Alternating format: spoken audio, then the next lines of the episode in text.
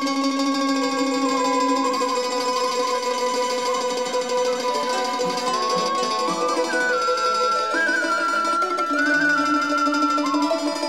บสถานีวิทยุเสียงสื่อสารมว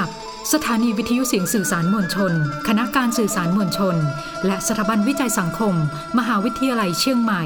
เสนอสารคดีชุดวิถีชาติพันธุ์ไทยในล้านนา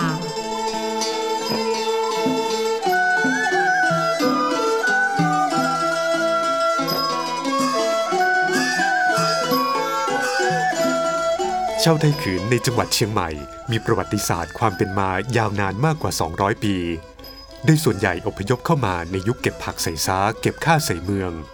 เนื่องจากพระเจ้ากาวิละมีนโยบายรวบรวมประชาชนโดยการกวาดต้อนผู้คนจากหัวเมืองต่างๆเข้ามาไว้ในเมืองเชียงใหม่เพื่อฟื้นฟูเมืองเป็นการกวาดต้อนในลักษณะที่นำมาทั้งเมืองเพื่อป้องกันไม่ให้พม่าใช้เป็นกำลังพลในการโจมตีล้านนาโดยชาวไทขืนซึ่งเป็นกลุ่มชาติพันธุ์จากเมืองเชียงตุงถูกกวาดต้อนมาเหมือนกับกลุ่มชาติพันธุ์อื่นๆและถูกกำหนดให้ตั้งถิ่นฐานอยู่ตามพื้นที่ต่างๆของจังหวัดเชียงใหม่กล่าวคือไทขืนที่เป็นกลุ่มเจ้านายและผู้ที่มีความสามารถทางช่างฝีมือเช่นการทำเครื่องเขินให้ตั้งบ้านเรือนอยู่ในเมืองได้แก่บ้านนันทารามตำบลหายาอำเภอเมืองเชียงใหม่ส่วนชาวไทขืนที่เป็นบ่าวไพร่หรือผู้ติดตามให้กระจายออกไปตั้งบ้านเรือนอยู่ตามแหล่งต่างๆในพื้นที่จังหวัดเชียงใหม่เช่นสันกำแพงสันป่าตองและดอยสะเก็ดเพื่อประกอบอาชีพเกษตรกร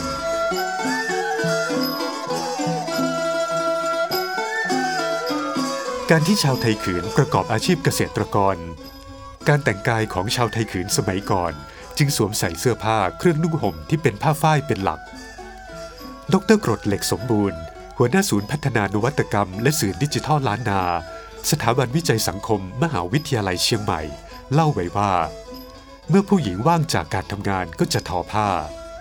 ลวดลายต่างๆในงานทอผ้าจึงปรากฏให้เห็นเด่นชัดโดยเฉพาะเสื้อผ้าของผู้หญิงดังนั้นเสื้อผ้าเครื่องแต่งกายของผู้หญิงชาวไทขืนจึงน่าดูกว่าเสื้อผ้าของผู้ชายซึ่งลักษณะการแต่งกายของผู้หญิงชาวไทขืนในชุมชนต่างๆของจังหวัดเชียงใหม่มีความละไม้คล้ายคลึงกันจะมี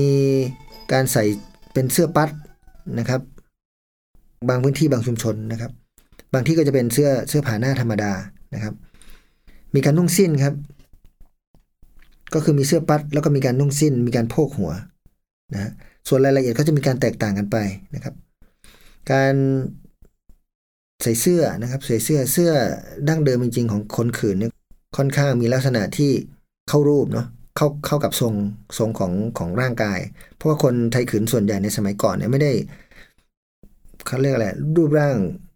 รูปร่างจะค่อนข้างจะเพรียวนะฮะเพราะว่าไม่ได้ค่อยทานเนื้อสัตว์กันมากนะครับต้องทำมีกิจกรรมในการทำงานเกษตรกรรมงานบ้านซึ่งเป็นงานที่ต้องใช้พลังงานค่อนข้างเยอะนะฮะไปทำไร่ทำนาทำสวนเดินหาของปงหาของป่านะครับเพราะฉะนั้นก็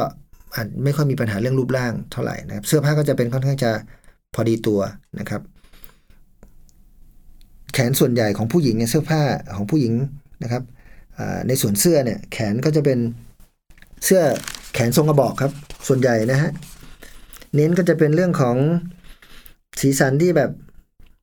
เป็นสีพื้นๆนะครับมีสวยงามนะครับเอวเนี่ยส่วนใหญ่จะเป็นเอวลอยนะครับเสื้อในสมัยก่อนนะแต่ว่าจะมีลักษณะสำคัญอย่างหนึ่งก็คือตัวชายเสื้อเนี่ยมันจะงอนมันจะมันจะมันจะมันจะงอขึ้นนิดนึงเหมือนกับมันจะเขาเรียกอะไรอ่ะแบนขึ้นแง้นขึ้นแง้นขึ้นตรงชายเอวนะครับจะแง้นขึ้นนิดนึงแล้วก็เอวเอวก็จะลอยนิดนึงนะครับแล้วก็จะมีผ้าสิ้นนะครับตัวเสื้อเนี่ยส่วนใหญ่จะไม่ค่อยไม่ค่อยต่างกันเท่าไหร่ครับในแต่ละพื้นที่นะครับ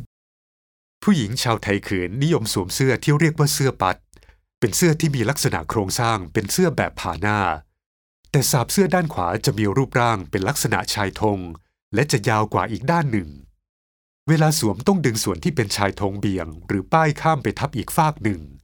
ซึ่งตรงกับคำว่าปัดนั่นเองจากนั้นจะมัดยึดด้วยเชือกผูกซึ่งมีความกว้างประมาณครึ่งเซนติเมตรยาวประมาณสามสิบเซนติเมตรโดยเชือกท่อนแรกเย็บติดกับชายเสื้อด้านหนึ่ง และปลายเชือกอีกท่อนเย็บติดที่ตัวเสื้อด้านข้างอีกจุดหนึ่งบางครั้งอาจใช้วิธีการติดกระดุมจีนบ้างกระดุมเงินบ้างขึ้นอยู่กับฐานะของแต่ละบุคคลเสื้อปัดมักตัดเย็บให้พอดีกับรูปร่างผู้สวมใส่และชายเสื้อด้านล่างจะสั้นอยู่ประมาณเอวส่วนใหญ่จะเป็นสีขาวหรือสีตุ่นซึ่งได้จากฝ้ายธรรมชาติไม่ค่อยมีลวดลายมากนักจะเน้นเป็นสีพื้นคือมีสีเดียวตลอดทั้งผืน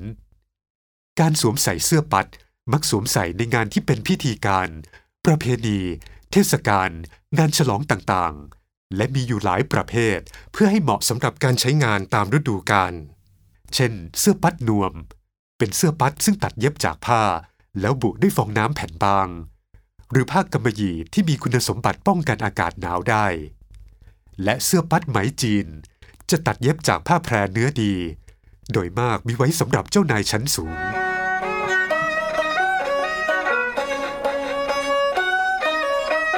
ในชีวิตประจำวันนั้นผู้หญิงชาวไทยขืนจะสวมเสื้อก้อมคือเสื้อตัวสั้นขนาดเล็กรัดรูปที่พัฒนามาจากเสื้อชั้นในหรือยกทรงของชาวยุโรปที่นำมาเผยแพร่เมื่อครั้งผู้หญิงระดับเจ้านายชั้นสูงชาวไทยยวนเริ่มหันมาแต่งกายตามแบบตะวันตกนิยมสวมใส่ตั้งแต่วัยเด็กจนถึงวัยชราโดยเสื้อก้อมสำหรับวัยเด็กจะมีการปักด้วยด้ายสีเพื่อให้มีสีสันสดใสเหมาะสมกับวัยแต่เมื่อมีอายุมากขึ้นไม่นิยมปักลวดลายแต่จะเป็นผ้าสีพื้นล้วนๆ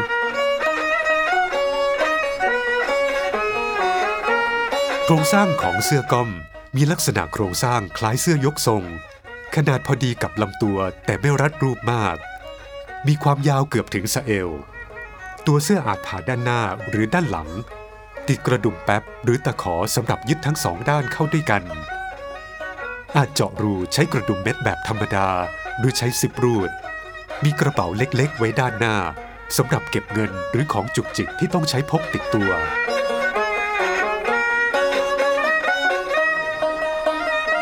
การสวมใส่เสื้อก้อมมักสวมเมื่ออยู่ที่บ้านหรือในละแวกชุมชนโดยจะนุ่งผ้าสิ้นรัดด้วยเข็มขัดเงินและสวมเสื้อก้อมเพียงตัวเดียวแล้วใช้ผ้าอีกผืนคลุมไหล่หรือโพกศีรษะต่อเมื่อมีแขกมาหาหรือต้องไปร่วมกิจกรรมในชุมชนจึงสวมเสื้อผ้าฝ้ายคอกลมแบบผ่าหน้าแขนสั้นหรือแขนยาวทับอีกทีหนึ่งบางที่เรียกเสื้อก้อมว่าเสื้อบ่าห้อยเสื้อห้อยหรือเสื้ออก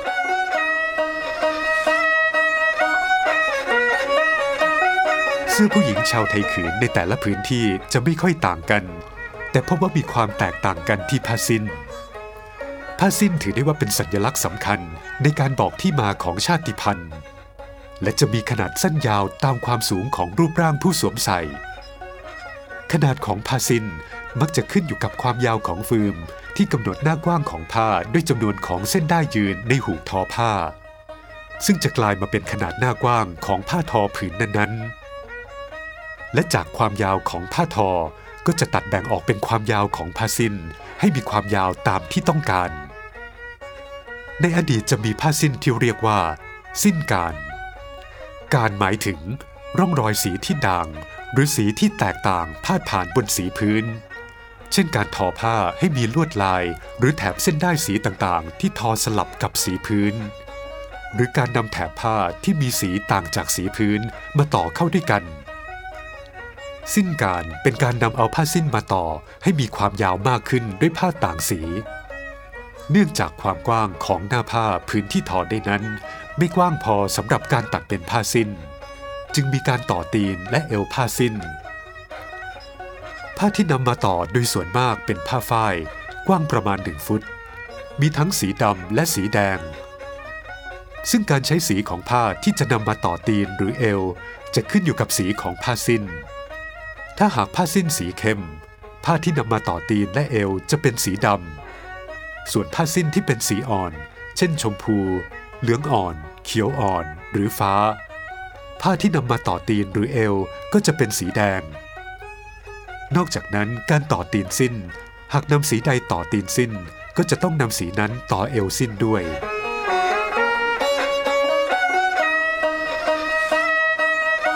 ผ้าสิ้นของผู้หญิงชาวไทยขืนโดยมากเป็นการดัดแปลง และใช้รูปแบบการทอผ้าสิ้นสำหรับเจ้านายสตรีในราชสำนักสมัยที่อยู่เมืองเชียงตุงซึ่งมีการออกแบบต่อตีนสิ้นด้วยผ้าและลวดลายที่ค่อนข้างหลากหลายชนิดและรูปแบบเนื่องจากสมัยก่อนราชสำนักมักได้รับเครื่องบรรณาการเป็นผ้าที่ส่งมาถวายจากหลากหลายชนชาติดังนั้นจึงนำลักษณะเด่นของผ้าแต่ละแบบมาตกแต่งลงบนผ้าสิ้นให้กลายเป็นรูปแบบของไทขืนอีกทอดหนึ่งถึงแม้จะหมดสมัยรุ่งเรืองของราชสำนักไปแล้ว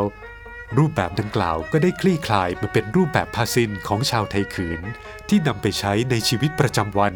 และในงานพิธีการตามเทศกาลสำคัญสำคัญต่างๆรวมทั้งรูปแบบที่คิดค้นขึ้นมาเป็นของชาวไทขืนเองด้วยผ้าสิ้นมีส่วนประกอบของโครงสร้างอยู่สามส่วนคือหัวสิ้นหรือเอวสิ้นตัวสิ้นหรือกลางสิ้นและหางสิ้นหรือตีนสิ้นเหตุผลที่ผ้าสิ้นของผู้หญิงชาวไทขืนมีโครงสร้างอยู่สามส่วนเกิดจากข้อจำกัดในเรื่องการทอและหน้าที่การใช้งานหัวสิ้นก็คือส่วนบริเวณที่เป็นเอวครับเวลาเราใส่เนี่ยจะอยู่ตรงเอวนี่เราเรียกว่าหัวสิ้นนะครับ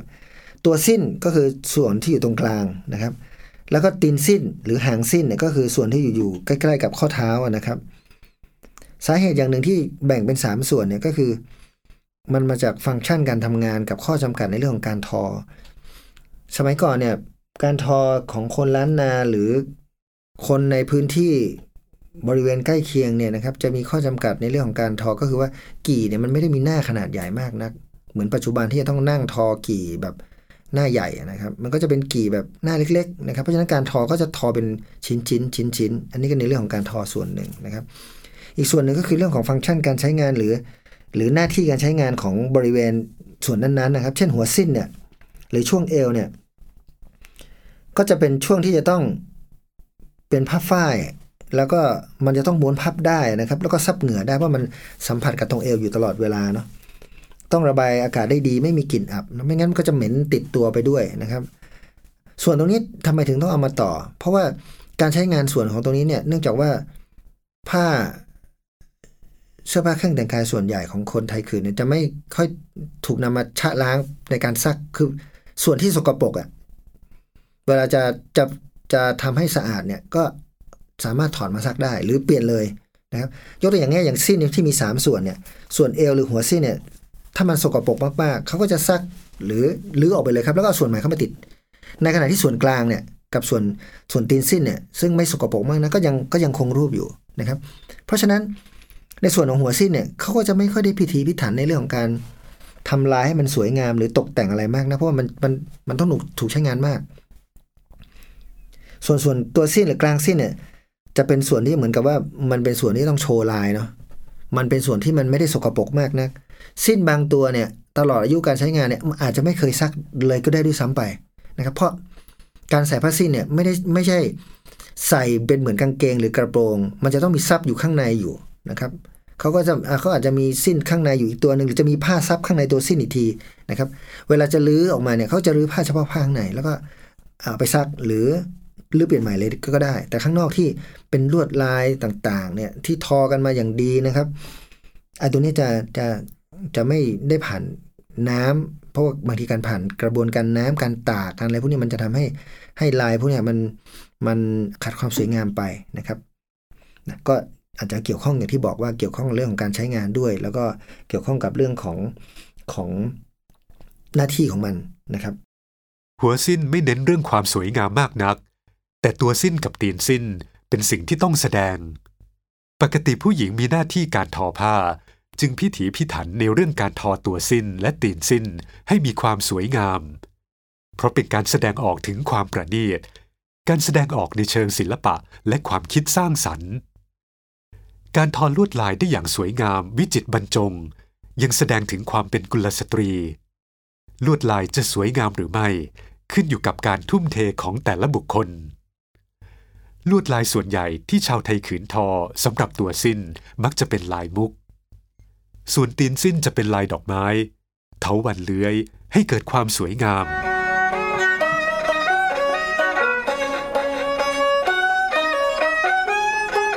สำหรับการแต่งกายของผู้ชายชาวไทขืนนั้นส่วนใหญ่ผู้ชายชาวไทขืนจะสวมเสื้อคอกลมแข นสั้นหรือแขนยาวผ้ากลางและติกระดุมที่ทำจากผ้าคล้ายกระดุมจีนตลอดแนวสาบเสื้อบางโอกาสจะพบผ้าที่ศีรษะด้วยผ้าฝ้ายสีเดียวกับเสื้อสีของเสื้อจะเป็นสีขาวหรือสีตุ่นซึ่งเป็นสีที่ได้จากธรรมชาติของฝ้ายหรือมีการย้อมครามหรือม่อห้อมและสวมกางเกงซึ่งชาวไทยเขือนรวมทั้งชาวไทยยวนและชาวไทยลือเรียกกางเกงว่าเตี่ยวโดยมีเตี่ยวสะดอเป็นกางเกงที่สวมใส่จนเป็นเหมือนเอกลักษณ์ของชนเผ่าต่างๆในล้านนาเตี่ยวสะดอมีรูปแบบคล้ายกางเกงขากล้วยของชาวจีนคือช่วงขาใหญ่เอวกว้างเมื่อเวลาสวมใส่จึงมีการพับด้านหน้าแล้วใช้เชือกผูกหรือใช้เข็มขัดรัดเข้าไปอีกครั้งหนึ่งวัสดุที่นำมาใช้ทอส่วนมากเป็นฝ้ายแล้วนำมาย้อมด้วยต้นครามหรือต้นห้อมให้เกิดเป็นสีม่อห้อมหรือสีน้ำเงินเข้มเกือบดำเตี่ยวสะดอมีทั้งแบบขาสั้นซึ่งจะมีความยาวประมาณเข่าหรืออาจเลยเข่าลงไปอีกประมาณสามสิบเซนติเมตร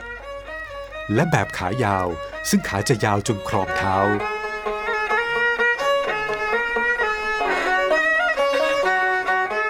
อย่างไรก็ตามเสื้อผ้าเครื่องแต่งกายของชาวไทยเขือนก็มีการปรับเปลี่ยนไปตามแต่ละพื้นที่ที่อยู่อาศัยด้วยดร.กรดเหล็กสมบูรณ์พบว่าเสื้อผ้าผู้ชายชาวไทยเขือนในจังหวัดเชียงใหม่เช่นชาวไทยเขือนชุมชนวัดทรายมูลชุมชนวัดศรีมารามและชุมชนต้นแหนน้อยมีความแตกต่างกันไม่มากนัก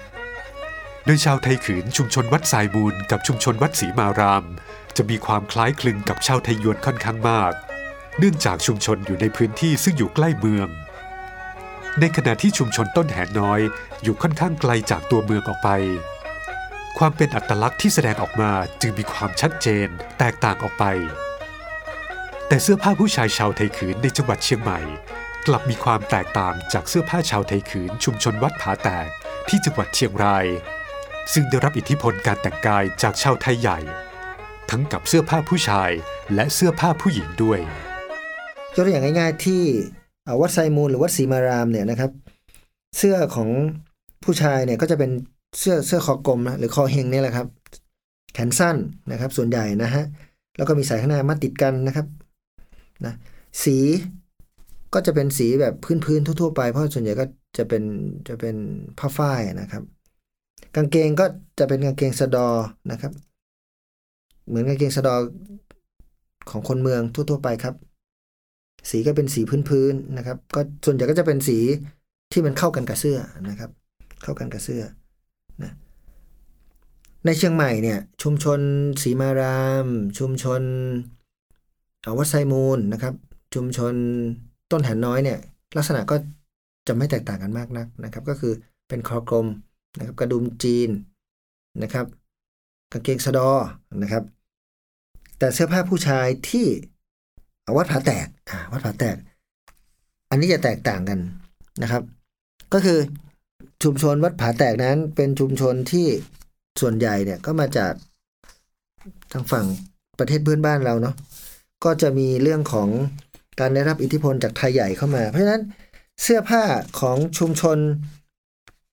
วัดผาแตกที่เป็นผู้ชายเนี่ย